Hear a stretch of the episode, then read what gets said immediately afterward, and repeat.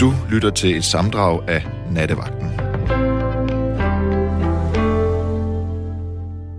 Denne nats tema er det helt enkle. Hvad laver I egentlig lige nu? Det er lidt over midnat. Det er en nat mellem en helt almindelig mandag og en helt almindelig tirsdag. Så hvad laver I? Måske har du lige læsset lastbilen med fisk på Hirtshals Havn. Du skal nu til at køre til Portugal med makrel, måske. Måske kører du taxa i Herning og undrer dig over, hvorfor der ikke er nogen kunder. Eller også har du haft en kunde lige inden øh, du ringer herind, som har gjort et eller andet pusseløjeligt, fortalt et eller andet, gjort et eller andet. Det kan være hvad som helst. Måske øh, er du ude på en fabrik og gør rent, og du er egentlig lidt mørkeret, og du er lige startet i jobbet, og du synes, det er frygtelig utrygt at gå der alene, jamen så ring ind til os. Nu har vi simpelthen nattens første lytter igennem. Hej Cecilie. Hej. Velkommen til nattevagten. Jo, tak. Hvor, øh, Cecilie, hvor er du henne i verden? Jamen, øhm, jeg befinder mig i Odense lige nu. Ja. Og hvad laver Ja, du? Hvad laver du? Jamen, jeg har, øh, jeg er faktisk sammen med en veninde lige nu. Vi kører lige og har været ude og hente nogle snacks og sådan lidt i Netto. Nogle snacks i Netto. Har de åbent her over midnat i Odense? Ja, vi har simpelthen en døgner. Wow, en døgn-netto. Det har vi altså ikke oppe i Vendsyssel, hvor jeg kommer fra. Ja, men det er rigtigt. Altså, en døgner, det har vi her i, øh, i Odense, hvor jeg bor. Okay, hvad, har- hvad har I købt af snacks? Vi har købt øh, flødeboller og camfrese og dip og chips og sådan lidt forskelligt. Jamen, det lyder som om, I skal have en lang nat. Nej, men det skal vi egentlig ikke, for jeg skal op i morgen tidligere på arbejde, så det er egentlig ikke fordi, at det bliver en lang nat. Vi skal bare hjem på sofaen og se lidt film. Nå, ved I, hvad I skal se? Nej, vi har faktisk ingen idé om det. Det har vi kørt og snakket lidt om, men vi kan simpelthen ikke komme på noget. Nå, for søren. Jamen, så kan det være, Ja. at lytterne de lige lynhurtigt kan komme med et par gode filmforslag til jer. Altså, I skal jo ikke, øh, I skal jo ikke komme tomhænde hjem, øh, når nu I er med Nej, i nattevagten her. Det er jo det. Det kunne da være dejligt, hvis de havde det. Ja, ja. Hvad, øh, hvilken genre kan I godt lide? Og hvad hedder din veninde? Hun hedder Cecilia. Cecil- det er lidt sjovt. Cecil- Cecilia og Cecilia. Ja, ja. Cecilia og Cecilia. Og I har Ja. lige været i døgneren i Odense. Yes. ja, lige præcis. Jeg skal lige høre, inden, øh, inden vi kommer ind på øh, filmen igen. Altså, hvornår skal du op på arbejde? Klokken syv. Okay, så det skal ikke være, det skal ikke være sådan en, en lang tre-timers film. Nej, ikke lige på tre timer, men jeg tror, den genre, vi er ude i, vi kan faktisk godt lide at se sådan lidt uhyggeligt. Oh, Men ikke sådan gyser, men sådan, du ved, sådan dokumentaragtigt. der er allerede et forslag. I skal se Den gode, Den onde og Den grusomme. Den gode, den onde og den grusomme. Ja, jeg tror, jeg tror det er en... Øh, hvis ikke jeg tager helt fejl, så er det en western faktisk. Men den er faktisk øh, ret ond i det. Altså, ja, ja det, det er et godt bud. Det er med Clint Eastwood, som, øh, så vidt jeg husker. Jamen, ved du hvad, den skal vi da helt sikkert have en mente, så. Og så er der sådan en meget karakteristisk melodi, som også er sådan lidt uhyggelig, som er en prærieulv. Eller sådan lyder det ja. i hvert fald. Det lyder sådan... Woo, Ej. Hvad siger Cecilia? Hun siger, det skal vi. Jeg sagde, det skal vi, ja. Jamen, der kan I bare se. Øh, øh, Cecilie, er, er du sådan en, en trofast lytter af Radio 4 og Nattevagten, eller kom I bare helt tilfældigt øh, ind på vores station Nej, her? jeg lytter faktisk til det ret ofte. Okay.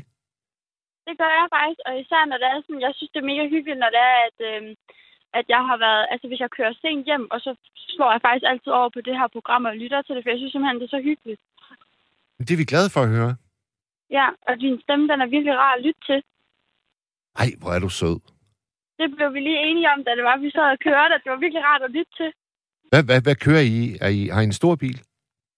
Jamen, nu skal vi høre, det er faktisk en lidt sjov historie, fordi at øhm, Cecilia, min veninde her, hun var til syn ved sin øh, gamle Peugeot her den anden dag. Ja.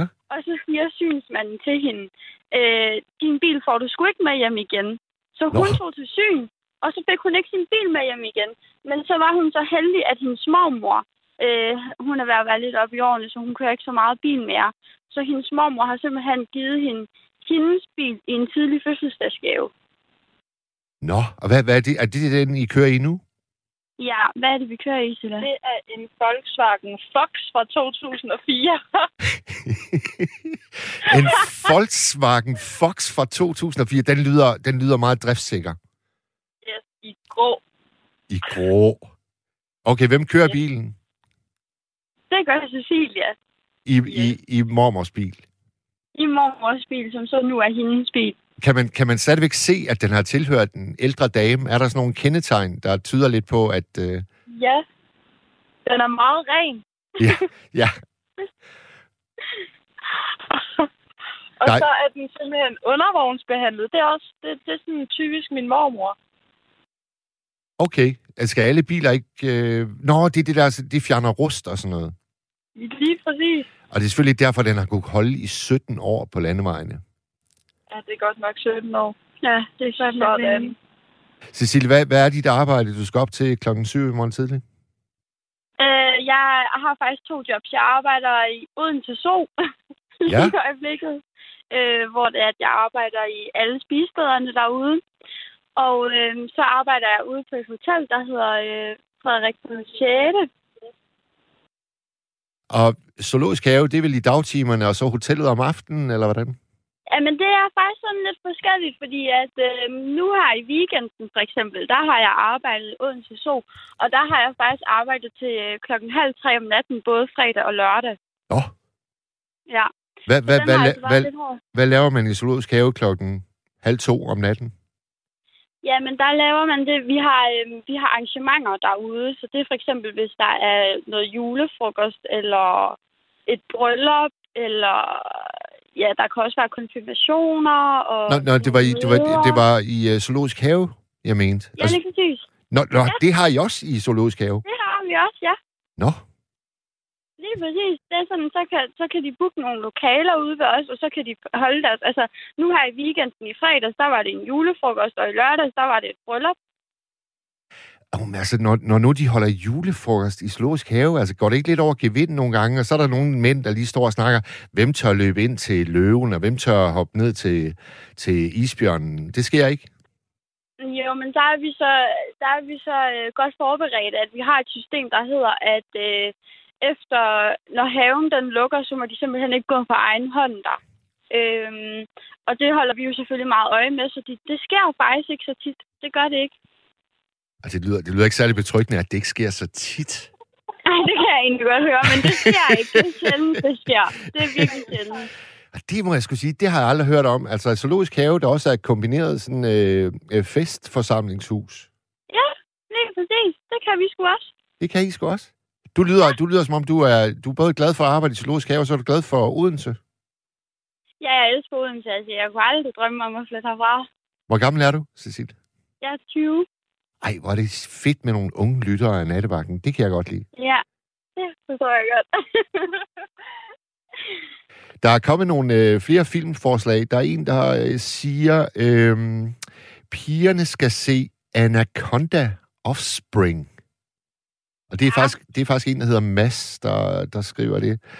Øh, så er der en, der foreslår Haha, Nattevagten. ja. Og der er en, der foreslår My Octopus Teacher. Sådan. Ja, det lyder da spændende. Ja, da. Det er jo også sådan lidt, altså nu kan jeg jo høre, der er noget med Anaconda og sådan lidt, du ved, det er jo altså lidt Ja, jo, lige præcis. Jamen, det, det er klart, altså, det er jo meget eksotisk at få en igennem, der arbejder i zoologisk have. Også om natten. Det, er- altså, det, det, er helt, det er helt perfekt, faktisk, Cecilie. Ja, ikke? Men ved du hvad? Nu skal I øh, sørge for at komme godt hjem i sofaen, og så er jeg spændt på, øh, I kan måske sende en sms, når nu I har valgt en film. Det er jeg sikker på, at, øh, at lytterne er lidt nysgerrige på, når de er kommet med en masse forslag. Jamen, er det bare til det her nummer, så vi sender en sms? Ja, altså øh, 1424, og så start øh, med R4, mellemrum, og så jeres besked. Okay, jamen ved du hvad, det skal vi da gøre så. Cecilia og Cecilia, kæmpe fornøjelse at snakke med jer to. Jamen i lige måde. Hej hej. Hej hej. Nu er jeg også øh, glad, fordi vi skal snakke med en, øh, en gammel kending af programmet. En, en trofast lytter. Asta, er du der? Det er jeg. Ej, hvor dejligt. Jeg vil altid være der for jer. Det har jeg været i 10 år. Jamen Asta, vi, vi, øh, vi har jo ikke talt sammen i den forstand, siden jeg besøgte dig og overrakte dig en S-chokolade. Ja, det var skønt. Det var en rigtig dejlig dag. Ej, jeg glæder mange mennesker med det. Ja, det er en fornøjelse. Så det har jeg jo fortalt om både her og der. Jamen, det har jeg Så sørme for, også. for at pege på et nattevagten, ikke også? Jo, og du kommer jo simpelthen så meget omkring. Hvad siger du? Ja, du kommer så meget omkring, fordi så er det i en øjeblik, så er du nede ved et valgsted, og det næste, så er du... Der var jeg jo været så forfærdelig meget i en måned, og det er jo også gået rigtig fint med Jan. Det har du jo også set, jo. Ja, fordi din søn øh, Jan, han har, han har jo fået ridderkorset. Ja, ved du hvad det er? Det var, det var forresten helt fantastisk. Det var ikke noget, jeg vidste noget om, og han gjorde det åbent, vidste heller ikke selv noget om det. Men så ville han jo skynde mig at fortælle mig det, ikke også? Jo, Og så var jeg syg den dag, så jeg lå i sengen, og jeg lå til land ude på eftermiddagen. Så tænkte jeg, nej, altså, nu må du sandelig gå ned med skrald i koranen. Du er nødt til at gå ned. Men jeg har været så svimmel i nogle dage. Men så gik jeg jo så ned alligevel. Lige Ja. ja. øjeblik. Ja. Så vil jeg sidde lidt foran vaskeriet på min bænk. Og så stod der en cykel, så stod der en mand i en vaskeriet, og så siger er det din cykel? ja, det var det. Om ikke han kunne flytte den. Du kan da komme hen i side, sagde han så. Så sagde han, ham der, øh, øh, øh ja, du, du, stillede, du stod med nogle ting for ham der, Janne Jørgensen. Jeg sagde, det gjorde jeg da. Så, så slog jeg, tog jeg min mobil og lukkede op for den. Så var der pludselig et billede hvor Jan, han stod med ridekorset. Og jeg kunne jo ikke rigtig se uden briller, så jeg sagde, hvad sker der dog her? Prøv lige se, kan du ikke lige se det for mig? Så sagde han, ham har jeg skulle da stemt på, sagde han så. Og mine to piger har også. Så sagde jeg, det er min søn. Er det din søn? Ej, det var simpelthen bare så morsomt. Og få sådan en oplevelse, jeg stod bare der, jeg blev faktisk helt bevæget. Han stod der og blev lige så bevæget og rørt, det var da helt fantastisk. Så skyndte jeg mig op og ringte til Jan, så sagde han, mor, hvor du været? Jeg ringede til dig tre gange i dag. jamen Det har altså. jeg bare ikke hørt, fordi jeg har været i seng og været så svimmel. Så på bænken foran dit lokale vaskeri, der finder du ud af, hov, der sker et eller andet, men du har ikke dine briller på, så du kan ikke rigtig Ja. orientere dig, og så spørger du en mand, og så er det simpelthen en, der har stemt på din søn. Ja, ja, ja, ja, det er det altså, fordi jeg har jo hilst på mange gange, den udlænding, jeg tror, han har noget, han har noget italiensk butik hernede, eller sådan et eller andet. Og så siger han, ej, han må give mig et kram. Så siger jeg, ja, det må du hellere gøre dig, for jeg var jo helt alene om at opleve den oplevelse. Ja. Så det var da helt rart, at der var et menneske. Ja, Hvordan, hvordan, øh, altså, hvordan er det egentlig som mor at, at opleve, at ens barn modtager ridderkorset? Er det, er, det, er det ikke ret stort? Jo, det, det, jeg, jeg blev da så bevæget. Jeg vidste ikke, hvad jeg skulle. Og han stod der og så på mig, og han blev lige så bevæget. og Han havde stemt på ham jo. Ja. og det var simpelthen bare en mærkelig oplevelse. Og, og så skyndte jeg mig jo op så godt, jamen nu, nu kunne jo, og så sagde jeg, Jan, det, jeg må have ringet til dig tre gange, men nej, Jan, hvad er det dog for noget? Jamen, tillykke, jamen, jamen, jamen.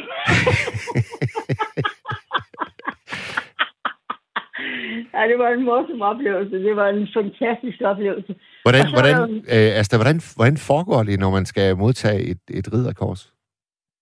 Altså, man får den givet ind på Amalienborg. Jeg slår ind på Christiansborg. Ind Okay. på Christiansborg.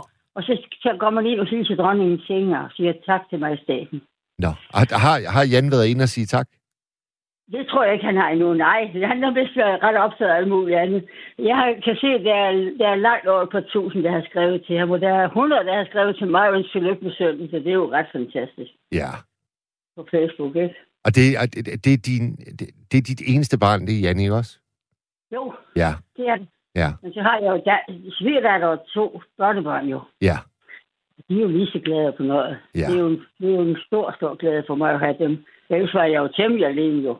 Altså, jeg, ku- jeg kunne jo ikke, øh, jeg kunne ikke, altså, da jeg besøgte dig, så kunne jeg ikke lade være med at bemærke, at, øh, at på døren ind til dit sovekammer, ja, der, der hang der altså en valgplakat med din søn på. ja, der står, se til, se til, ja, se til før du drejer. ja, og det er jo hans vær- soveværelse, jeg har. Det tog du også billede af derinde jo. Og, al- ja, og så er jeg jo lys på altanen nu, og jeg har lys i vinduet. Og jeg vil jo det lys.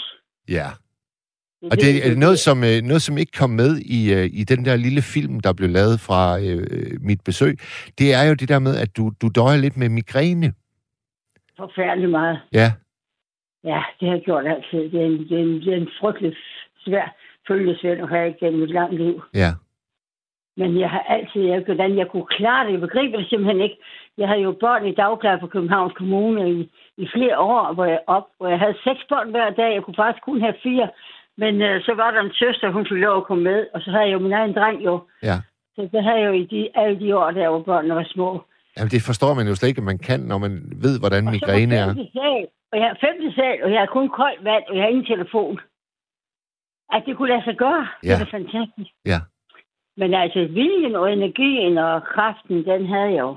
ja, den har du intakt. Jamen, det, ja, gud skal tak og lov da. Ja, det har jeg faktisk. Det er jo det, der er fantastisk. Ja.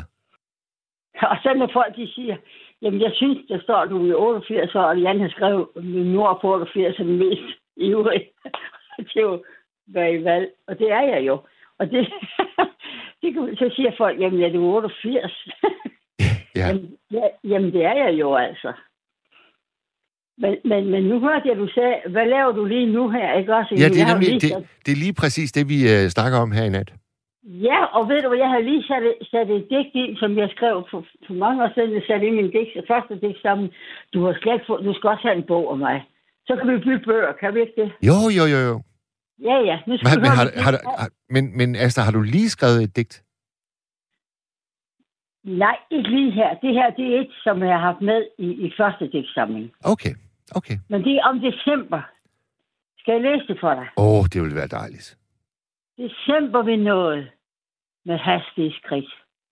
December med kulde og mørke. Nå, skidt.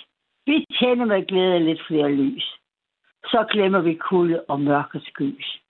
Vi finder lidt grønt og binder en krans.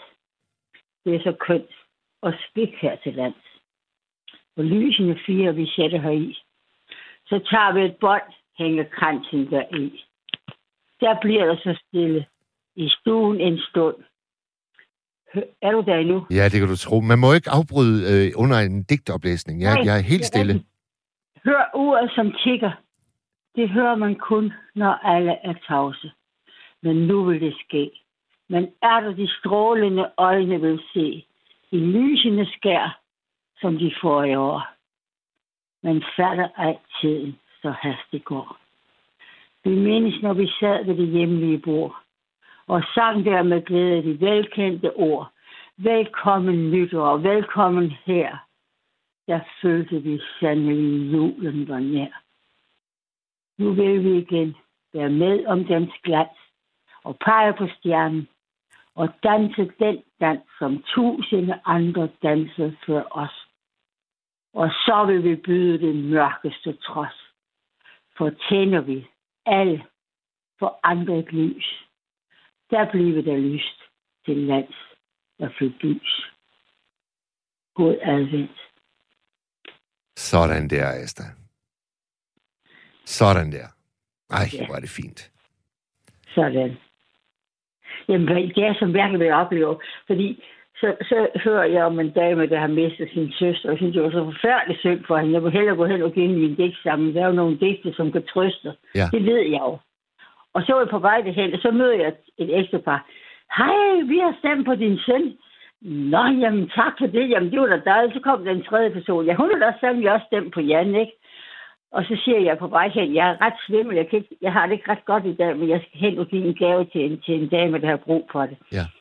Altså, så læser jeg det digt for dem, som jeg har tænkt mig at give hende, når man har mistet en. Ja. Og det er et digt, jeg har brugt så mange gange, når, når mennesker fortalte mig, at de, de var så fortvivlede og ulykkelige og ked af det. Så læser jeg det digt for dem. Det kan du også finde i min bog, når du får den en gang. Godt. Og jeg skrev det simpelthen, da min bror var død. Han blev 60 år. Ja. Så skrev jeg det til ham. Og så senere, så hørte jeg det i, i min gamle kirke derovre i år, hvor jeg er døbt. Og så spurgte præsten, om jeg kunne bruge det til, til øhm, alle helgen, når de læser alle navne op. Ja. Så ville de bruge det og læse det digt. Så spurgte organisten, om ikke han måtte lave, om ikke jeg kunne lave en salme til dem, som han skrev melodi til. Ja. Jo, men det kunne jeg da også godt. Og det gjorde jeg så til Ål Kirke. Og Men- det var så 500-årsdagen, hvor Luther slog den der sædel op på døren, du ved. Der var jeg hjemme i min barndomskirke med et af mine digte, som han havde lavet musik til, som blev sunget solo ved orlet med violinmusik. Jamen, det er, jo det, det er jo det, du kommer simpelthen sådan omkring med dine ting. Det var så fantastisk, altså. Ja. Og så de der mennesker derovre, så der var, ja, jeg tror, der var 100 mennesker, det var, du bruger dækket over det hele, og der var masser af lavkage. Nej, så skal vi have lut og lavkage, skal vi have Jamen, det var helt fantastisk. Det var en skøn, skøn aften. Ja. Det var så fantastisk. Ja, vi kendte din far, han var kirkesang i Børsmose. Ja, ja, det var han da rigtig nok. så det var så dejligt. Sidder, sidder du i din, øh, din hyggelige stue lige nu, Asta? Jeg gik ind i stuen, da, da jeg vidste, at jeg blev ringet op. Så tænkte jeg, nej, jamen så må jeg gå ind i stuen. Så du sidder Ja. tæt ved der, hvor dit klaver det står? Ja. Ja.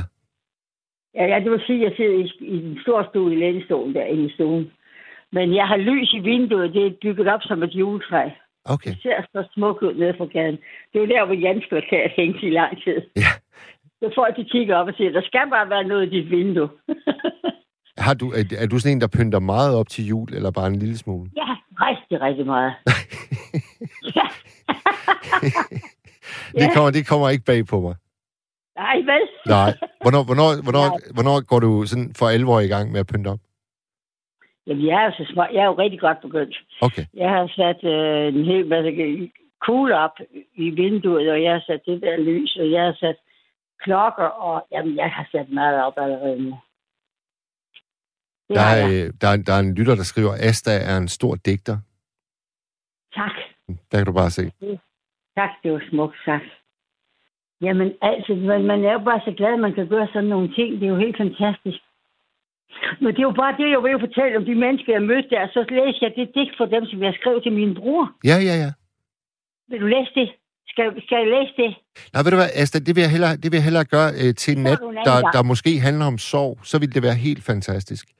Men, Ja, men det det, er vi, rigtigt. det, vi, øh, det vi Nu koncentrerer os... i aften, der er det, hvad, hvad laver du nu? Ja, lige præcis. Og nu sidder jeg så og snakker med...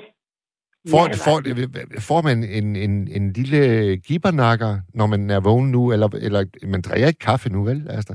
Nej, jeg fik et halvt glas mælk. Okay. ja, ja. Og det, det, det, er, hvad, det er, hvad natten ligesom øh, byder på hjemme hos dig. Ja, nat- natten byder på det, og så byder den, byder den mig til, at jeg skal sove, når jeg har været så slem og dårlig. Jeg skal passe på mig selv, det her lå igen. Ja, Det er ret vigtigt. jamen det er det. Det er det. Ja. Så når, når, vi har, når vi har lagt røret på her øh, til hinanden, så, så lister du i seng? Det gør jeg. Ja. Lidt hører jeg nok indtil jeg falder i søvn. Ja, fordi jeg kan huske, du har et, ikke bare én radio, jeg synes, du har to radioer. Ja, den ene, den står, så jeg lige kan tænde den på morgenandagten. Om morgenen, når jeg vågner, det skal bare være sådan, jeg kan tænde med det samme, og så gå ud i køkkenet og lave kaffe. Og så, jeg har sådan meget system i det. Det ser ikke sådan ud, men det har jeg altså. Ved du hvad, øh, øh, Asta, du får lige en sidste hilsen fra en anden lytter, nemlig Thomas B. Han skriver, Hils Asta, hun er et fint lys i sig selv. Tak for både digt og ukuligt livsmod. Flotte ord fra Thomas. Tusind tak. De var til dig, Asta. Og jeg, jeg, jeg, jeg sekunderer totalt det, Thomas han skriver. Jeg er så enig. Min første, min første forhånds, ham der lavede min første digtsamling og skrev den, han skrev til mig til Asta den ukulige. Jamen, der kan du bare se. Asta, Han den ukulige. udtryk her. Ja. Smukt. Ja, Asta, tak. tusind, tusind tak, fordi vi måtte uh, tale med dig. Ha' nu en rigtig god nat alle sammen. Og så alle jer derude, som lytter. Jeg ønsker jer en velsignet advent og en rigtig dejlig og glad på jul. For vi, jeg er også til påske der selvfølgelig hele året. Ja. Jeg ønsker alt godt for jer alle sammen. I lige måde, Asta. Tak. Godnat. God nat. Åh, jeg bliver altid så rasende godt humør, når jeg taler med Asta. Hej Mads, har lige hørt forskellige ældre julesalmer, tændte for radioen, og vupti hørte jeg Astas blide og varme stemme. Og med dig i nat vil jeg hermed lytte videre med venlig hilsen, Ina. Tak for det, Ina. Og til jer, der ikke måtte vide, hvorfor jeg løber rundt og besøger lyttere som Asta, ja, så var det jo i den særlige forbindelse, at nattevagten fejrede 10 års jubilæum for et par uger siden. Og her var vi øh, nogle værter, der lige tog ud og gav en chokolade til nogle af de trofaste lyttere, som vi har. Og min gave, det var så altså for mig, at jeg kunne tage ud på Frederiksberg og besøge Asta Jørgensen. Fantastisk kvinde, og jeg holder meget af Frederiksberg. Og det var her sønnen Jan E. Jørgensen, han stillede op for Venstre og modtog få dage efter valget øh, Ridderkorset. Ja, det hedder det. Ridderkorset. Nu er det så begyndt at sne i Horsens, er der så en, der skriver. Jamen altså, Horsens og Vejle, I må være øh, snedækkede landskaber denne nat, hvis det øh, tager til, eller hvis der er andre steder i landet, hvor der er snestorm, ring ind, vi vil gerne høre om det. Jeg har ikke, øh, jeg kan nærmest ikke mindes, jeg har oplevet sne op i Vendsyssel, men øh, sådan spiller hukommelsen jo i et pus en gang imellem, for der har jo med garanti været noget sne.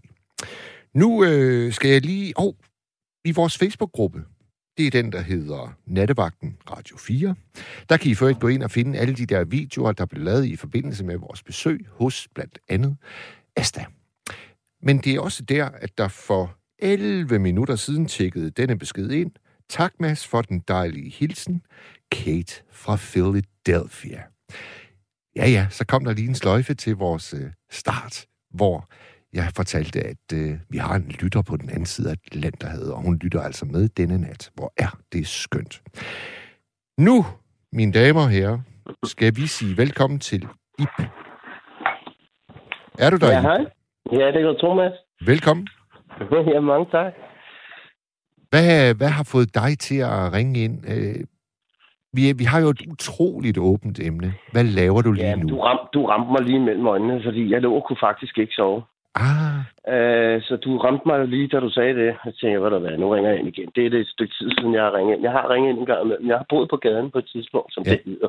Ja. Men uh, jeg boede altså i skoven. Jeg lå ikke inde og tog piller inde i Istegade, vel? Altså, ja, jeg så ude på, på Vestvolden.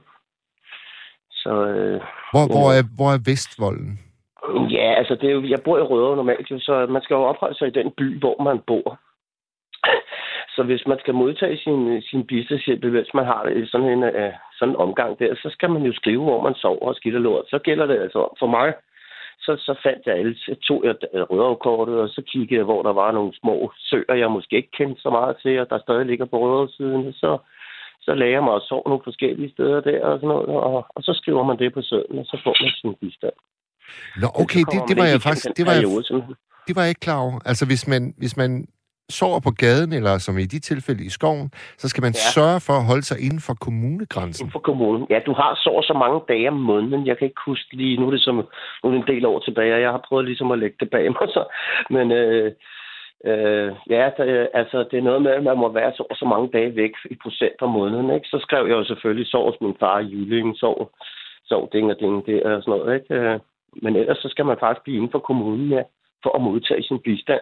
Okay. Og, du, og, og det er det, man sover på gaden, som min kar. Jeg havde en kammerat, der skrev, sov under broen nede ved, nede ved, ved, ved, ved Røde Station og sådan noget, ikke? Altså, og, altså, der kommer jo aldrig nogen og tjekker dig alligevel. Altså, jeg har nogle gange, så kunne jeg ikke lade være. Jeg sådan lidt en drengbe. Jeg kunne ikke lade være at skrive et eller andet åndssvagt. Du ved, Anders Sinegade nummer 63. Der er aldrig nogensinde nogen, der siger noget, fordi de kigger ikke på de skide sædler.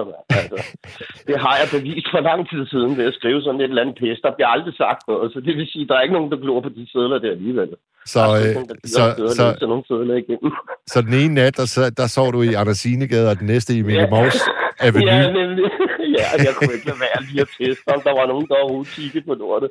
Det er der ikke nogen, der gør. Selvfølgelig er der ikke nogen, der sidder og læser alle sådan nogle håndskrevne lortesedler fra alle mulige stakler ude på gaden. Så øh, Hvad, hvad, altså, hvad, har jeg hvad, ikke været så meget en stakkel. Ja, hvad, hvad, hvad, hvad, hvad bragte dig ud i, i den skov i sin tid? I, Ja, det, det gjorde faktisk, at jeg, jeg havde faktisk nogle, nogle, nogle, øh, nogle indbrud, øh, og, øh, og så havde jeg lige pludselig et rør, der var gået i stykker. Og så kommer der en VVS'er op, som så øh, synes, at det hele ser meget sådan ud. Ja, der var et rør, der var sprunget simpelthen.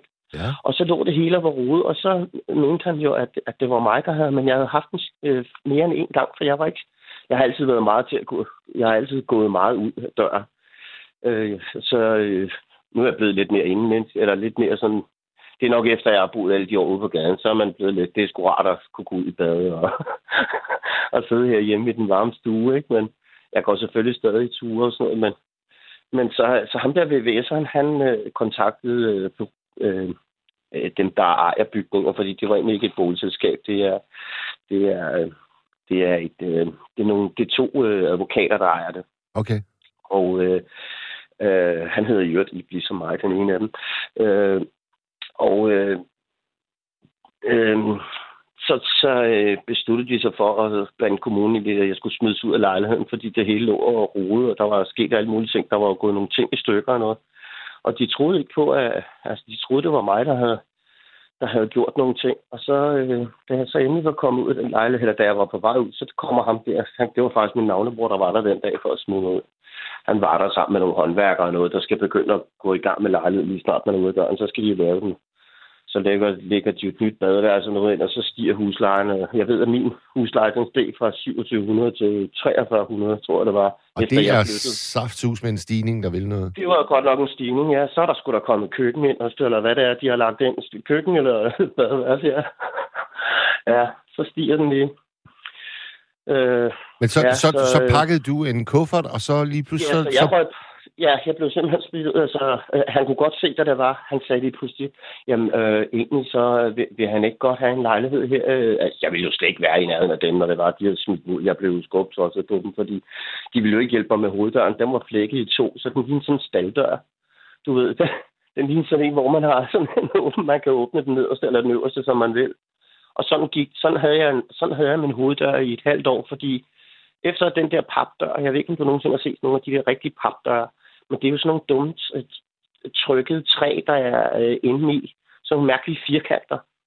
Det er ikke andet pap. Du kan stikke hånden lige igennem sådan en dør, uden, uden fisen der. Ja, ja. Øh, altså, den er, den, er, den er intet værd.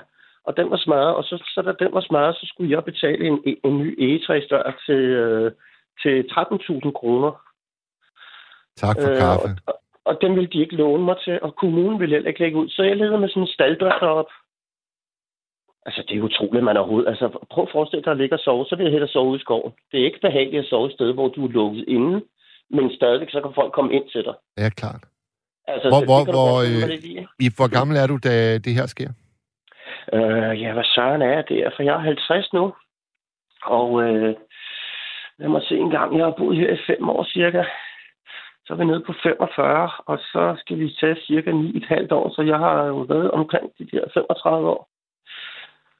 Men boede du, boede du så øh, mere eller mindre øh, i skoven i, i ni år? Ja, i shelter, ja. Nej, ikke i alle ni et halvt år. Cirka seks et halvt år har jeg boet sådan rent på gaden. No. Ja, nej, lidt mere, men øh, ja, lidt mere selvfølgelig. Men, men jeg har boet, i sovet lidt hos min mor, og så har jeg lejet mig ind på et værelse på et tidspunkt hos en, der hed. Så... Kan du, øh, kan, ja. du huske, kan du huske den allerførste nat i skoven? Ja, det tror jeg egentlig godt, jeg kan. Prøv at, altså, prøv at, at, at beskrive, øh, hvordan vælger man et sted, for eksempel, at sove? Ja, jeg valgte faktisk sådan et, et rigtig skolet sted. Altså, øh, vi har jo en masse skove rundt omkring i verden, og de har alle sammen de samme navne. Altså, hvis man kigger, øh, det er noget, jeg sådan har studeret lidt. Øh, Black Forest hedder det i Amerika, ikke? Eller jo. i, undskyld, i England, ikke? Det hedder det sikkert også over i Amerika. Der findes sikkert også noget, der hedder Black Forest. Men øh, øh, øh, vi, har, vi har jo i Tyskland, ikke? Så hedder det... Øh, Schwarzwald. Ja, det er rigtigt. Det er rigtigt. Og, og, og, og her, i, her i Rødovre har vi noget, der hedder Sorte Skoven liggende lige ude. altså, hvad er tilfældet for det? Øh, der, der ligger Sorte Skoven, og jeg valgte faktisk at lægge mig på det lille område, der hedder Sorte Skoven. Så der var bælragende hans hjørne. og til sidst så lover jeg for, at jeg kunne lede folk ud til den der plads der. Og, der, og det, jeg lå ikke andet imellem bunke træer. Jeg havde fundet mig et sted, hvor der var nogen, der havde siddet og brændt lidt. Så jeg fandt sådan et hul i jorden. Du ved, når man brænder længe nok på et bål, så brænder ligesom noget af jorden væk. Der kommer ligesom et hul i jorden. Ja, ja. Fordi fugten forsvinder jo, og sådan, der sker nogle forskellige ting. Så, øh, så, så, så jeg valgte et sted. Der var en træstamme, jeg kunne sidde på, og, og, øh, og så var der træer. Der var sådan øh, seks, syv store træer rundt om, som ligesom gav sådan en, en masse læ fra, eller ly, øh, ikke læ selvfølgelig så meget, men ly øh, fra regnen, ikke? Fordi jeg lavede bål inde mellem de træer, så det vil sige, når der var rigtig godt knald på bålet, så, så ved det, jeg lå inde imellem alle de træer, så skubbede det vandet væk, som kom ned imellem træerne. Det kunne Ja. simpelthen ikke trænge ned til mig. Lige meget, hvor meget det regnede. Så blev det skubbet væk. Så kunne jeg ligge lige ved siden af bålet i tøjet, selvom det pilede ned rundt om mig. Øh, det, var noget, det var noget, jeg selv fandt på, og det var vildt sejt. Så øh, ja, jeg, Hvad, jeg hvad, levede faktisk ret godt hvad, hvad, så, hvad så med madlavning? Hvad gjorde du der? Jamen altså, nogle gange har jeg altså lavet mad på, på bål, eller, eller også så havde jeg mad hjemme fra min mor af. Så, så småtte jeg madpakker, gik, gik helt vejen hjem til min mor. Og en gang imellem ved det, min mor har bil, så kom hun ud med, med et eller andet mad til mig. Og en, en sjældent gang, hvis jeg sad, den er helt galt, jeg er pissefryser. Jeg har sgu ikke været nede og handle ind. Jeg har sovet og kom til at sove igennem, du ved, eller et eller andet. Ikke? Fordi nogle gange, så ligesom nu her, så kunne man jo ikke sove om natten. Så, så havde man røget i med nogle forskellige tidspunkter og noget, ikke? Fordi der er jo ikke rigtig nogen, der bestemmer, hvornår du skal gå i seng, når du ikke har noget arbejde eller nogen ting. Så, så øh, men nogle gange hyggede man sig om natten med bålet og noget, og så kom imod med en lækker burger eller noget, ikke? Altså, det var jo bare toppen. Pizza har jeg også bestilt ud til fået pizzamanden, som jeg kendte skide godt, som var en rigtig god, øh, god fyr. Han fik jeg til at køre helt ud til mig med pizza. Hvor skal jeg komme hen med den? Ja, nu skal du høre. Sorteskov, Rødovre. 8. træ, ja. 8. træ til højre. Øh, så fire træer henne, så kører du ned til den. jo, jo. Så øh, ja. og så har jeg jo et par andre interessante ting. sige. Øh, faktisk så har jeg... Øh, så har jeg ikke været syg. Jeg ligger syg her, og det er derfor, jeg, at jeg har røget lidt ud af trit med, med tiden her. Øh, Jeg kunne ikke sove, fordi jeg har fået sovet alt for meget igennem. Jeg ligger og falder i søvn i løbet af dagen her igen. Ja. Så, så, så får det jo selvfølgelig nogle gange, så, så samler der sig jo lidt energi sammen. Og øh, jeg har faktisk, øh, jeg har faktisk selv kæmpet mig, øh, altså siden jeg har været, i hvert fald jeg tror 3-24 år, har jeg ikke været prøvet at være syg. Øh, da jeg stoppede med mit astmaspray, jeg trænede mig ud af mit astmaspray. Øh, de sagde, at jeg aldrig kunne slippe for astmaspray, men øh, det er en form for amfetamin, og øh, der sker simpelthen det, når du suger i en astmaspray, så går der to dage, så får du et tilfælde, og så kalder de det for et astmatilfælde. Hvis jeg tager et sug i dag, så går der to dage, så får jeg sådan et astmatilfælde. Okay. Så ved det, at lade medicinen være, så får jeg ikke noget. Og jeg, jeg har trænet min, min, min indre mavemuskler. Man har jo tre indre mavemuskler, som man trækker vejret med. Og det er derfor, man kan rulle med maven. Det er ikke de ydre, man gør det med. Det er de indre mavemuskler. Og de indre mavemuskler har jeg så trænet så meget op. Jeg har kender slet ikke noget til astma overhovedet. Aner slet ikke, hvad det har været. Jeg tror mere, det har været angstanfald på grund af ting i familien, der har været. Ikke? Så øh, jo, øh, så slap jeg astmasprayen, og så havde jeg noget, der hed Scheuermann. Det er fire rygled, jeg havde. Øh, og det, det, det er selvfølgelig ikke altid fire, det er forskelligt, men jeg, havde, jeg var så heldig, at jeg havde fået hele to på neden og to på oven i ryggen, som var skæve. Det vil sige, de er spidse fremad til. Det vil sige, at man kommer til at gå mere og mere forover, hvor man bliver krumrykket. Og øh, da jeg stoppede med min astmaspray, så skete der det, fra da jeg var 25 til jeg var 28, så voksede min ryg så færdig. Ja. Så den var stoppet med at vokse på grund af, det, det er også noget, man ved med amfetamin, det stopper knoglerne i at, og, og, og vokse. Så da jeg smider astmasprayen fra mig, så går der ikke så lang tid, så beder, går jeg ud og går jeg til min læge og beder om at få et, et røntgenbillede, for nu har jeg godt at tjekke min ryg igen. For nu har jeg trænet så så mange år. Og min læge sidder der i næsten fem minutter, før jeg siger, hvad, Mos, sker der noget, eller hvad? Øh, det var mig, der skulle have det at vide. Du sidder der og stener på det der billede der. jamen, jamen, jamen, øh, jamen, jamen øh, din Scheuermann er væk. Hvad, hvad skal det sige? Jamen, dine knogler, de er vokset færdige. Nå. Så det vil sige, at jeg smed astmasprayen, kom ud af mit astma og fik en helt ryg igen. Og så har jeg ikke været syg siden. Ja, det er første gang, og det her det er bihulsbetjent. Jeg har været ude og feste lidt for meget. Ude og hygge mig lidt for meget ude i kulden. Været ude og dansk techno. Jeg har stadig mine kammerater, som... Ja, det er rigtigt. Nå. Hallo? Øh, ja, jeg tror, der er sket et eller andet. Øh, jeg er på. Øh, nej, Kan du høre mig? øh, jeg tror, øh, vi har fået en lytter, der er kommet ind over den IP, vi har igennem. Hvad Jeg har lige, jeg har lige snakket med Simone. Hun sagde, at jeg kommer på noget her om lidt. Ja, om lidt, om lidt. Så ved jeg et mere. Ved du hvad, vi, øh, vi, vi skal lige have fat i øh, Ib igen. Vi, øh, vi skal nok vende tilbage til dig, der ved en fejl lige er kommet igennem. Nå, jamen, det er orden. Jeg venter bare. Og det er så fint. Tak skal du have. Ja. Godt. Hej. Hej. Og nu øh, prøver vi så at ringe og, øh, Ib op igen. I mellemtiden så kan jeg lige øh, sige, at øh, nu sneer det altså også i Aalborg. Og, øh, og i Odense, min sanden. Altså, vi har sne i Odense, Aalborg, Aarhus, Vejle. Ikke endnu i København, men øh, der er en, der har været inde at tjekke vejrudsigten, og vedkommende vurderer, at vi vågner op til sne i morgen. Ip, har vi fået dig tilbage igen? Ja, det har vi. Du må undskylde, øh, vi, vi, der er sket simpelthen et teknisk koks. Ja, Jamen, som jeg siger, jeg har jo hørt det i jeres radio i mange år, så jeg, øh, så jeg har hørt den slags ting ske en del gange efterhånden. jeg har også hørt hende, Asta, der en del gange øh, læse op i radioen og snakke med dig. Jeg har hørt dig rigtig meget, faktisk. Men det er, jo, det, er jo, det er jo det, jeg synes er noget af det skønneste ved at lave de her øh, to Ja, timer er om natten. Det er, at, øh, som jeg startede med at sige, alt kan gå galt, og alt kan gå godt. Og vi plejer at lande Ja, det sådan et sted nogenlunde midt imellem. Ja, ja. Ja, i øvrigt, så, så i den forbindelse med Asta, der, der nogen sagde det så pænt, men jeg gik og tænkte sådan, hun er et rigtigt livsstykke, sådan tænkte jeg. Øh, i hvert fald. Absolut. Der er, en lytter, er- der, der er en lytter, der er nysgerrig på, hvad du fik tiden til at gå med ude i skoven. ja, og det er også det sjove, fordi, ved du hvad, altså, øh, Gud, han har været så snedig, han har lagt noget spændende ind i alting. Så, øh, så rent faktisk, så bliver naturen jo din ven, jo, ikke? Og sådan noget som at gå ud, øh, mens der er fuldstændig is på en sø, og, og, og så slå lidt huller, og så sidde og stykke fingrene ned i, imens man har fået lidt snaps eller noget, fordi man har kedet sig lidt. Egentlig kedet jeg mig egentlig aldrig rigtigt, men så man, det, det hjælper lidt med en lille snaps en gang imellem, bare eller når man sidder ved bålet og hygger. Det er sgu dejligt. Man behøver slet ikke at være fuld, men, men det, det giver også lidt lun og sådan. Selvom man siger, at det gør det modsatte, det åbner op for borgerne. Men når man er klædt godt på, så er det rart. Så man fik en gang mellem et eller andet derude, ligesom man ville gøre, hvis man var sådan, øh, har boet i sin lejlighed og gik ned en, en gang imellem ned på den lokale bøverdækkel, Ikke? Så, så øh, altså, jeg har siddet med mine fingre nede i isen, og jeg har haft mine hænder så meget inde i bålet, så til sidst så kunne jeg jo tage på, på, glødende, på, på gløderne nærmest. Ikke? Altså, Ja.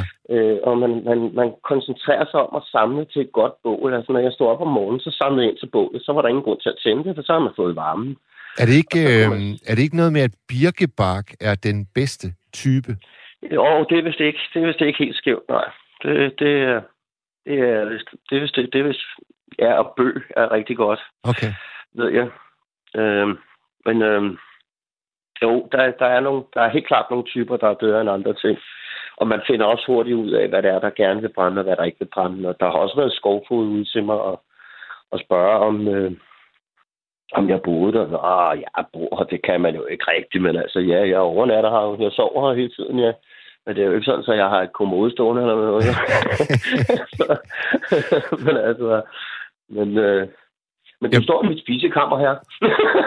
Jeg bliver jo jeg bliver, jeg bliver selvfølgelig nødt til at spørge, hvornår sluttede skoveventyret så? Altså, hvad fik dig Jamen, det til at vende? For cirka fem år siden. Ja. Ja. Jamen, jeg var i gang med at tage et kørekort. Øh, Jeg var i gang med at tage et kørekort som taxachauffør og, og øh, limo-driver, altså, altså limousine. Ja. Og, og, og så, øh, ja, hvad så er den sidste? Det er en lille bus, ikke? Det var faktisk det, jeg egentlig oprindeligt ville. Det, jeg ville ud og køre med ældre. Øh, fordi min far på, på, på nu 84, jeg ved ikke, om han har stoppet nu, men jeg, tro- nu tror jeg, han har stoppet. Men ellers har min far, efter han stoppede inden for for kommunen i Rødovre, Ja. hvor han var øh, to, to chefstillinger under, under borgmesteren, kan man sige. Altså min far, han var, han var daglig leder på, på vejvæsenet, og han, øh, øh, han, kør, han har kørt rundt indtil i hvert fald indtil for tre måneder siden, i hvert fald to måneder siden, tror jeg, øh, indtil jeg, jeg snakkede med ham om det. Altså der har han kørt rundt med ældre op i Jyllingen, efter han er blevet pensioneret. Så har han taget det som, altså som, øh, øh, hvad hedder det, altså øh, frivillig, ikke? Ja, ja. hvor han kører rundt med de ældre, så altså, der har også været et par sjove episoder med, med, med en, der sidder og siger til min far, jamen bare vent til du kommer op i min alder. Ja, men hvor gammel er du, Claus? Der? Ja, men jeg er 73, 76, tror jeg, var han. Og 76, ja, ja, så bare vent til du kommer op i min alder. Hvor gammel er du, Jørgen? Jamen, jeg er 84.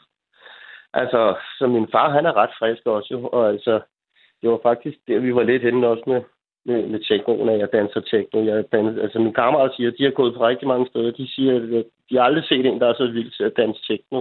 Så jeg har fulgt meget godt med tiden, så derfor synes jeg jo, at Asta, hun er ret sjov at høre på, fordi at hun minder meget om, om den type, jeg er. Jeg er heller ikke sådan lige slået i gulvet. Jeg har oplevet en masse mærkelige ting, og så... Jamen, det, er jo, det, er jo, det, er jo, det er jo det, man klart fornemmer. Sygdom. Ja, Der er ikke mange, der, er ikke mange, der vil beskrive øh, hjemløshed i så, i så lyse toner, som du gør det. nej, det er rigtigt. Ja. Det er rigtigt. Det er rigtigt. Det er, det er stik modsat af, af alt øh, for, fornuft på en måde, ikke? Uh, Kom der- når kom der, spørger om øh, jeg boede på gaden. Nej, jeg boede i skoven, så jeg altid. Altså, jeg bor sgu ikke på nogen gade. Jamen det, jamen, det er jo det. Altså, var det sådan, at du nærmest rangordnede? Altså, at bo på gaden, det var, det var, det var ikke i orden for dig. Du skulle, det skulle være... Nej, jeg vil da være noget, noget. Prøv at gå ind og kigge på dem, der ligger inde ved Tivoli om vinteren. Du, altså, puh, mand. Jeg går rundt der samme pap, man har ligget på. Altså, jeg, jeg, altså, jeg får en bistand, ikke? Så hvis du har 7.500 om måneden, så kan du hurtigt regne ud, så kan det godt betale sig at købe en sovepose den første måned i hvert fald, ikke? Og et ordentligt underlag, ikke? Ja. Og så er der til mad, ikke? Altså dem, der siger, at de mangler en masse penge, når de bor på gaden. Jeg ved godt, at man, at man fordi det prøver jeg også at forklare til folk, altså, at jamen, du har 7.500, jo, men du skal også regne med, at, nogle gange, når det bliver minus 15 grader, så er det ikke så sjovt. Så er det nogle gange meget rart at indlemme sig på et hotel eller nogle ting. Ikke? Det har jeg også måttet gøre indimellem.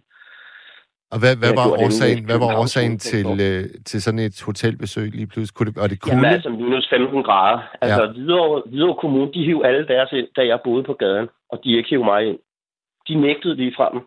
Altså, da jeg var ved at tage til kørekort, det er jo sådan lidt en, nu hopper vi lidt frem og tilbage i historien. Jeg håber, folk kan følge med, men, men, men da jeg er ved at tage til kørekort, så er min, min, min rigtig, rigtig søde øh, indiske kørelærer, han var simpelthen for sej.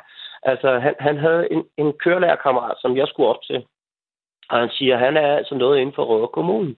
Så han var altså inden for, øh, for byrådet, øh, må det være, ikke? Jo. Og han havde altså noget at kunne sige, og øh, han, han sagde til, til mig, da jeg var ude at tage prøven, han, Nå, det gik ikke så godt med prøven, men skide med det, den tager du næste gang men, men øh, er det rigtigt, hvad Bayern siger, at du bor på gaden? Ja.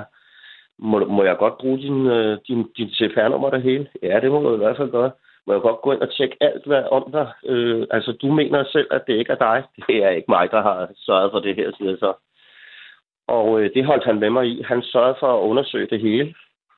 Og så gik der 14 dage. Lige lidt over 14 dage. To og en halv uge. Bang, så havde jeg en lejlighed. Så efter det så er, mange år. Altså, det er din, din kørelærers makker. ja, altså en, en, en anden kørelærer, som jeg skulle op øh, Altså en, en motorsavkyndig må han jo være, ikke? Ej, var det en Som vild op- historie, i. Er det ikke for vildt? Ja, det er for sejt, mand. Altså, så, og, og han sagde, det kan ikke være rigtigt, det her. Og han sagde, at han kom, da han ringede til mig, så fortæller han mig, at Hvidovre Kommune har hævet alle deres ind, fordi det var minus 15 grader. Folk, de begynder altså at dø omkring de minus 15 grader. Så begynder det altså at blive livstruende koldt. Jamen, ved Det du kan du øh, også gøre i 5 grader, hvis man forstår det Mm. rigtigt. Det er selvfølgelig klart, hvis du lægger dig nøgen på gaden, så skal du nok dø ved 5 grader. Det kan, det kan enhver idiot regne ud. Men jamen, i, men- øh, men altså- i, i 2016, der havde vi en virkelig hård vinter herhjemme. Og der var der ja. Ja. jo faktisk en 46-årig hjemløs, der døde i Købmagergade her i København. Og samme Nej. år, der var der også Jamen, en, der er døde i Skagen. ja, Og det der blev passer der, jo lige der, nøjagtigt med de fem år jo. Vi er jo 21 nu. Det passer jo lige nøjagtigt. Det er det år, jeg kommer ind. Ja. Fordi der tager videre alle deres hjemløse ind. Men da han går til kommunen, vil det være, så nægter de, at jeg, at, at jeg eksisterer først. først så nægter de, at jeg eksisterer. Jeg ved ikke, hvordan fanden man kan nægte, at nogen eksisterer. Altså, det er jo min, det er jo min kammerats elev. Altså, Ja, ja. Og så nægtede de, at jeg boede på gaden. Og så, øh, så sagde han desuden, så har I ikke fortalt om andre, der bor på gaden i Rødovre. Nej, de havde ikke andre, der boede på gaden. De nægter simpelthen, at de har hjemløse. Og jeg kendte en 3-4 stykker, der boede på gaden på det tidspunkt. Dem Ja. nægter de, at de eksisterer. Sådan er det. der er en, øh, en, en lytter, der skriver, Hallo, der er mange hjemløse, der ikke får en krone i kontanthjælp, Yes. fordi de ikke Yes. magter jobcentre. Ja, og nemlig. Og ved du hvad, det nævner også. Og nu kommer vi til det. Jeg har fået pension. Det er alt for tidligt. Og også med den måde, den friskhed, jeg har i over mig. Altså, hvis du ser mig hoppe over fire barstole så med samlede ben, så vil du sige, hvad fanden har du ikke et arbejde for? Men, men jeg, jeg gik altså 19 år på de der centre der, og der skete ikke noget. Så, skulle man se, så sad man med sådan... Altså et af de bedste eksempler, det er nok, da jeg sidder ved et program, der hedder Spor, hvor man skal sidde og besvare mulige spørgsmål. Kunne du tænke dig at arbejde i øh, 100% støjet miljø? Kunne du tænke dig at arbejde med mennesker? Kunne du tænke dig at holde dig op? Alt muligt åndssvagt, ikke? Og så når man har besvaret det, så spyttede man en seddel ud på 25 erhverv til mig, som, som øh, den anbefalede. Altså først er der noget med en fem erhverv, som er vigtige. Altså det er de mest vigtige. Så om den støtter vi ikke, så siger man, så er den lange side her på 25. Jamen, der er heller ikke nogen af dem, de, vi støtter herinde. Så et kan undre en, hvorfor er de der erhverv i maskinen, hvis ikke de støtter dem? Ja. Som et udviklingsting, øh, ikke? Altså, hvis ikke de støtter den ud, øh, udvikling, man kan gøre inden for, for, for den og den øh, erhverv, så skal man jo lade være med at have dem med ind i maskinen og foreslå. Det kan man jo slet ikke forstå, jo. Det, det, det, må, det, er, jo uintelligent, det er jo uintelligent, jo, ikke? Jeg kan, ikke lade være med, øh, jeg kan ikke lade være med at tænke på, at alt det, du har lært ude i skoven, altså ja, er det ikke noget, det, som det du... Jeg, også. Er det jeg ikke har noget... lært om mig selv. Jamen, jeg er har lært det. om mig selv. Jeg er aldrig alene mere nu. Og så er det jo... Altså, jeg øh, føler mig aldrig alene. Jeg har det fint med at være alene. Men i det der med at, at tage ud i shelters og sådan noget, det er, jo, det er jo hotter end nogensinde. Det er jo sådan noget familier, de gør ustandsligt. Ja, og der må, ja. du da, der må du da have en masse viden, som de kunne have gavn af.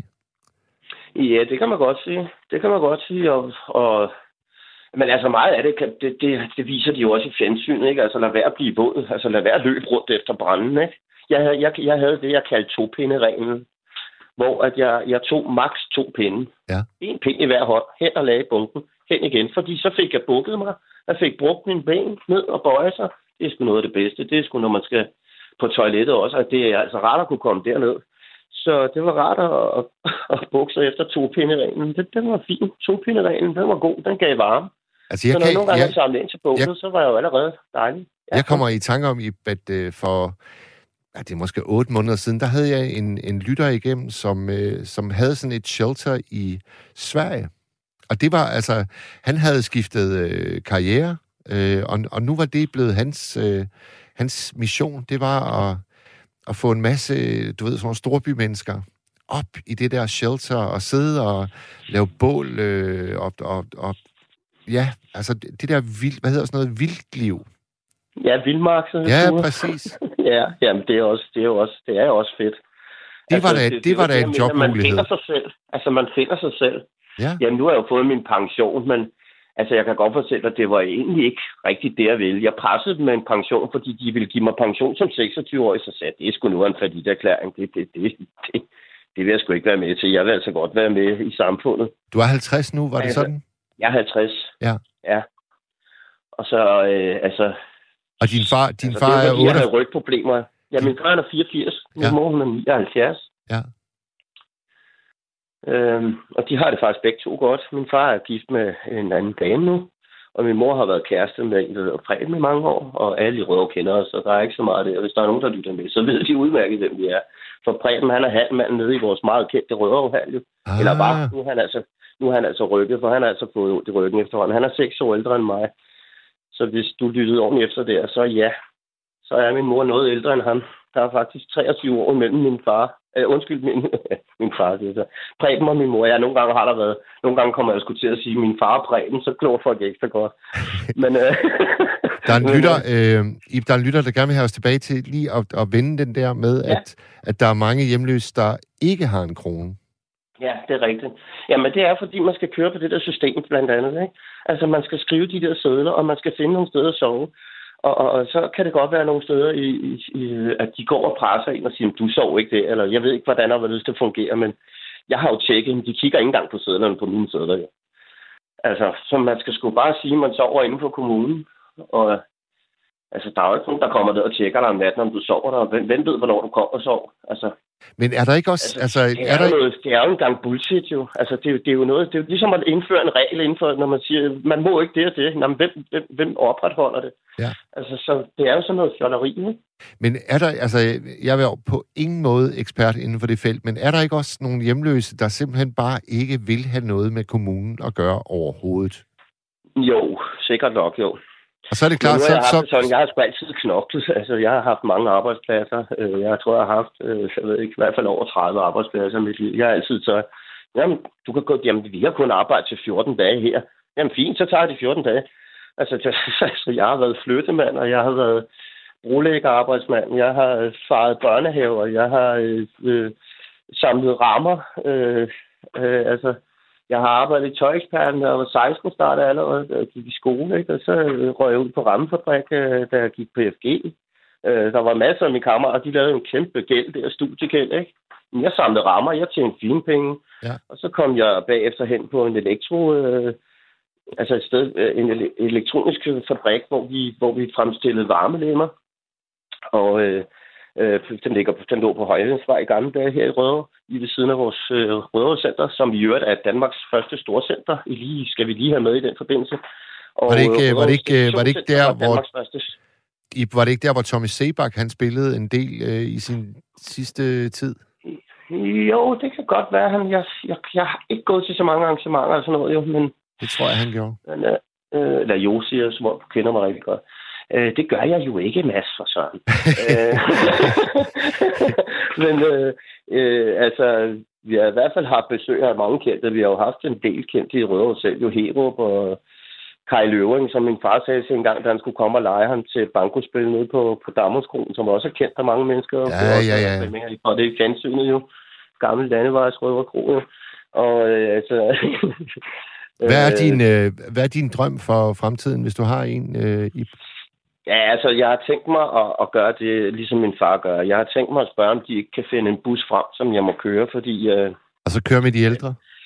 øh, ja, og, så, og så, så lave noget frivilligt arbejde simpelthen. Sådan og så vil jeg der. tage ned og køre Sådan der. noget cykel sammen med de ældre. Jeg kan jo låne sådan en elcykel, og så kan jeg cykle med dem også. Det kan man gøre nede i Røde, øh, her i Røde. Så, øh, så det har jeg tænkt mig at gøre. Glimrende. Ja, altså fordi så får jeg, så får jeg godt nok min, min pensionsdage, men nu har jeg fået den, så man skal ikke regne med, at den kommer igen. Og jeg har, har, har en del med ryggen. Jeg har gået og kæmpet med, altså det er endnu en ting, øh, endnu en livstidsting, man ikke slipper af med. Jeg var ved at få diskopolaps, og de sagde, jamen, der vil du opereres, eller vil du, eller vil du øh, øh bare have piller og se, om det går væk? Altså, hvad er det for et spørgsmål? Skal jeg kappe hovedet af dig, eller vil du... Nu kæft, altså. Det er, det er da ikke noget valg. Altså, selvfølgelig vil jeg da prøve først at tage nogle piller og se, om det slipper, men jeg synes, det blev værre. Jeg synes, jeg sov hele dagen af de der muskelafslappende. Ja. Så jeg gjorde det, at jeg tænkte mig ud af det endnu en gang. Jeg tænkte, at øh, når man, når det, der brug, jeg brugte før i tiden til min ryg, at styrke min ryg, det var at lægge på en af de der bænke der, hvor man bukker for overkroppen ud over og træner ryggen. Jamen, det er faktisk den samme øvelse, du laver på et løbehjul. Og så begyndte jeg at sidde og stå løbehjul op, løbehjul, løbehjul. Og øh, så lige pludselig ramte jeg på... Så kom der en slut ind, og så kom den op med en, med en, øh, en side, en hjemmeside fra fysioterapeuternes hjemmeside. Og de stødte op omkring løbehjul, fordi løbehjul, sagde det, det var det bedste opbygning til, til hofter og, øh, og knæ og sådan noget. Og at man bliver op til 3 cm længere, fordi man, man simpelthen strækker sig ved at lave den der øh, øh bevægelse, når man løber på løbehjul. Så sidste år i en alder af 49, og den her sommer, indtil jeg blev 50 her, hvor, som vi holdt øh, på noget, der hedder Præring i Rødovre. Øh, det er sådan et værsted. Og øh, der, der løb jeg min, min, min øh, der løb jeg simpelthen det der væk, så jeg har ikke nogen problemer med ryggen mere nu. Sådan. Jeg købte løbehjul og løb ud af det. Ved du hvad, I, du skal simpelthen ja. bare have held og lykke med, med projektet om at blive øh, chauffør. Det, er- jeg er sikker på, at det vil være skidehammerende ja, godt. det, ja, og jeg har altid godt kunne lide ældre mennesker. Jeg har været gået meget til, til bankospil, som, som jeg nævnte. Min, min far og farfar har stået for det. De har været formand og kasserer. Øh, og det, er også en, det var en velgørenhedsforening, og pengene er nu. Nu er de alle sammen jo snart ved at være væk. Min farfar er væk for lang tid siden og sådan noget, så og Så min familie så du- har mere eller mindre været inde i det. Og de har givet pengene til Headspace. Ja, det kender Du jeg har godt. hørt lidt om det. Ja, ja, ja, det kender jeg godt. ja det tænker jeg nok. Ib, øh, så, øh, jeg, jeg, er sikker jeg på, synes, det er en god idé. jeg er sikker på, at du går en øh, lys fremtid. Ja, Mange tak for det her. Og tak fordi, at øh, du medvirkede her i aften. Det har været skønt. Jamen, det var, det var så let. Det var så let. Jeg har, jeg har ventet lidt med at fortælle den historie til jer indtil videre, så jeg tænkte, den, den passer måske meget godt ind i, lige at fortælle lidt tanker. Det er du Det var fuldstændig sådan lidt af det, jeg lå og tænkte på, da, da jeg lå derinde i sengen og ikke kunne sove nemlig. Og så held og lykke med den søvn der. Nu, øh, nu vil vi Ja, se, om vi kan tak, ja. genlokalisere øh, manden, Ja, der ja, lige var igennem et øjeblik. Ja, Det er så må I godt. have en rigtig god aften, Mads. Tak i lige måde, Ib. Hej du. Ja, mange tak for det. Hej.